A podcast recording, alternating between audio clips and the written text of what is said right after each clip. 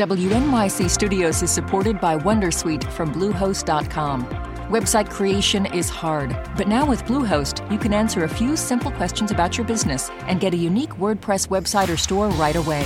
From there, you can customize your design, colors, and content. And Bluehost automatically helps you get found in search engines like Google and Bing. From step-by-step guidance to suggested plugins, Bluehost makes WordPress wonderful for everyone. Go to bluehost.com/wondersuite. Hey, Lulu here. Whether we are romping through science, music, politics, technology, or feelings, we seek to leave you seeing the world anew. Radiolab adventures right on the edge of what we think we know, wherever you get podcasts. Welcome to NYC Now, your source for local news in and around New York City from WNYC. It's Friday, January 12th. Here's the midday news from Michael Hill. Midtown residents made it clear at last night's town hall they oppose a planned casino in the neighborhood. They compared it to a drug dealer coming into the neighborhood. It's one of five proposed casinos vying for one likely license in Manhattan. Jerry Skurnik is one is on the New York State Gaming Commission. He says any proposed casino has to get the majority of a six-member advisory board. If three vote against it, the application is dead. There's nothing the Casino Facilities Location Board can do. There's no appeal. Last night's proposal is dubbed Freedom Plaza and includes a five acre park, a 1,200 room hotel, 1,300 units of housing, and a community development fund worth 2% of the casino's profits. If ice skating isn't quite your thing, the Bryant Park Winter Village has another cold weather offering for the rest of the season. Bumper cars on ice are back at the rink starting today until March. People age 7 and up can take a 10 minute slip, slide, and bump across the ice. Reservations are suggested and tickets are available online. You'll have perfect weather for that coming up. 47 and partly sunny out there now, partly sunny and 47 today, and then rain, a lot of it heavy at times, and thunderstorms. Then tomorrow, slim chance of showers, partly sunny, temperature rising to the 50s before a cold front. It's going to get cold. Stay close. There's more after the break. NYC, NYC, NYC. I'm Sean Carlson for WNYC. If you have questions or need to report an issue, It's time for On the Way, our weekly segment on all things considered, breaking down the week's transit news. Joining us, as always, is WNYC's transportation reporter Stephen Nessen and editor Clayton Guse. I'm Terrance McKnight. Join me for a new season of the podcast where people tell stories about the classical music that shaped their lives. I'm Tom Hiddleston. My name is Nathalie Joachim. I'm Marin Alsop, and you're listening to the Open Ears Project. You're going to meet some incredible people, and maybe, like them, fall in love with a piece of music. The Open Ears Project. Listen wherever you get podcasts. Uh, guys, 2024 has already given us plenty to talk about.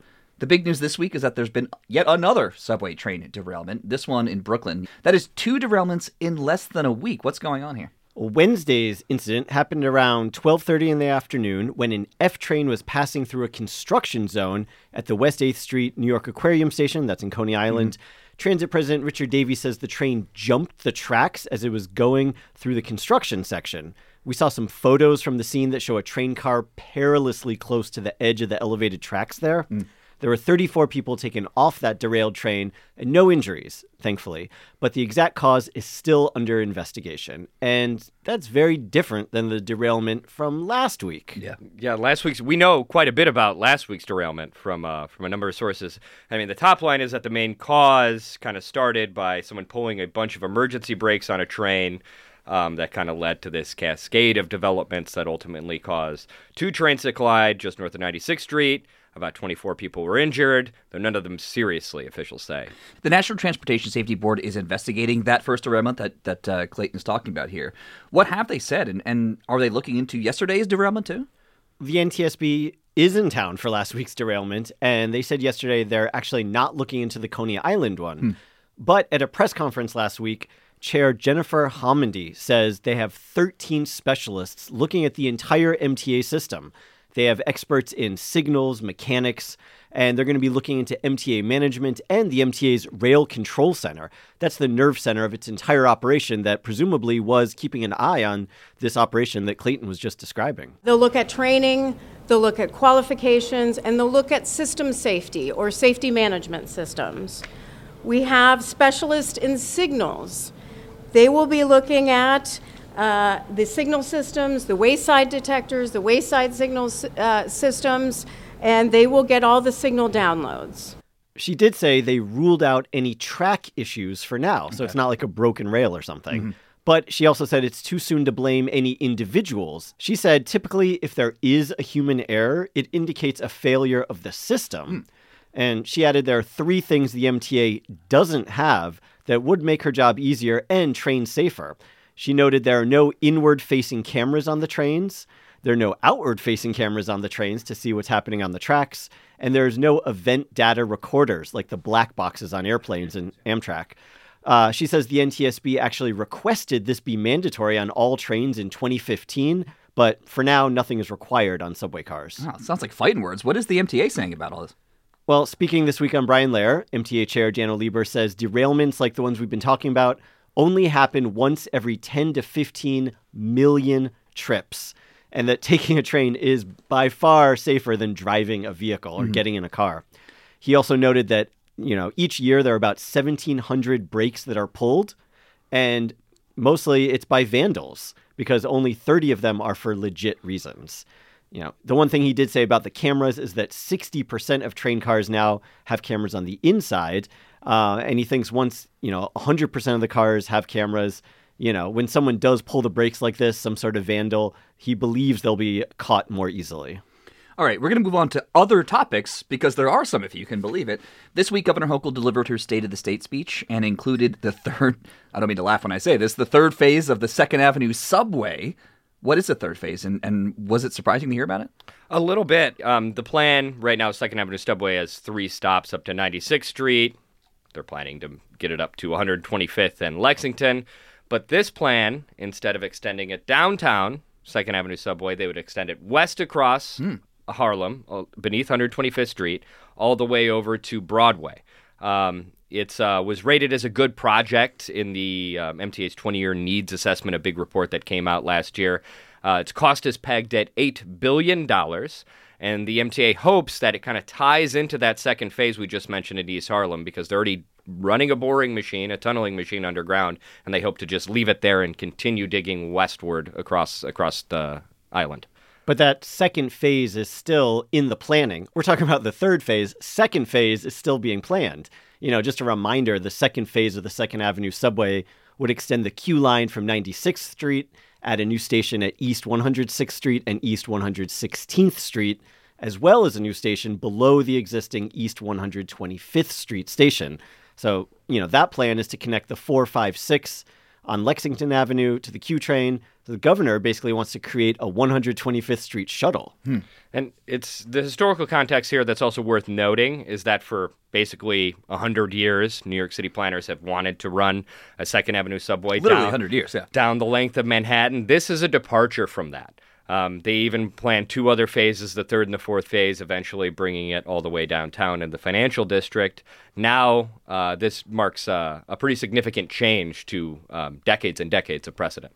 And it wouldn't be on the way without a mention of congestion pricing. Please, yes, let's hear about it. you know, in the case of the tolling program, you know, if it's delayed by the lawsuits which are underway that we've spoken about in the past, you know, it could impact the start of the construction of the Second Avenue subway phase two. Interesting. That project needs money from congestion pricing to move forward. Uh, like Clayton was saying, phase three is pegged at eight billion. Well, phase two is seven point seven billion dollars, uh, and the federal government has agreed to cover nearly half the costs. Um, and that project is expected to take eight years once it begins. Half the cost for phase two, no agreement for for this proposal. Right. proposal. They'd have to cough up the eight billion themselves for now. Now it is time for this week's Curious Commuter question. This one comes to us from Maureen in Manhattan. She says, Why are trains in other large cities more reliable and run more often than here? Places like London, Paris, Barcelona. It seems like in every other place I visit, I don't have to wait more than three to five minutes for a train, but wait times here can sometimes be 12 to 25 minutes. I think everyone can sympathize with this question. Yeah, it's a question that you'll uh, sympathize with if you've ever gone to a major city or many major cities out of the United States, especially where they really invest in transit. There's there's two key differences that the MTA likes to make, or one really big one that the MTA likes to make, is that none of those cities that Maureen's mentioning has 24 hour subway service. Mm. Paris, Barcelona, London, they all don't have 24 7 around the clock subway service.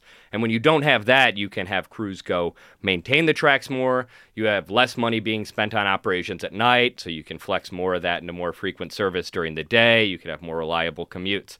But there's another key difference that also drives up costs in New York to um, run the subways in general that Paris, Barcelona, and London don't have. And that's that the vast majority of trains in the city have two crews running them, two person train operation. You have a hmm. train operator driving the train at the front and a conductor in the middle doing the doors. Paris, London, Barcelona, single person train operation. So if you want to increase service, you're not just adding another train and another person, you're adding two more people. That comes with salaries, health benefits, pensions, all on the taxpayer and, uh, and transit riders' fare dollars.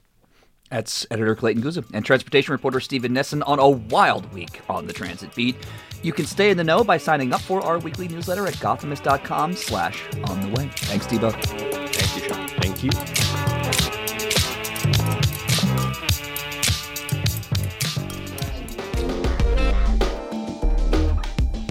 Thanks for listening. This is NYC Now from WNYC. Be sure to catch us every weekday, three times a day, for your top news headlines and occasional deep dives. And subscribe wherever you get your podcasts. We'll be back this evening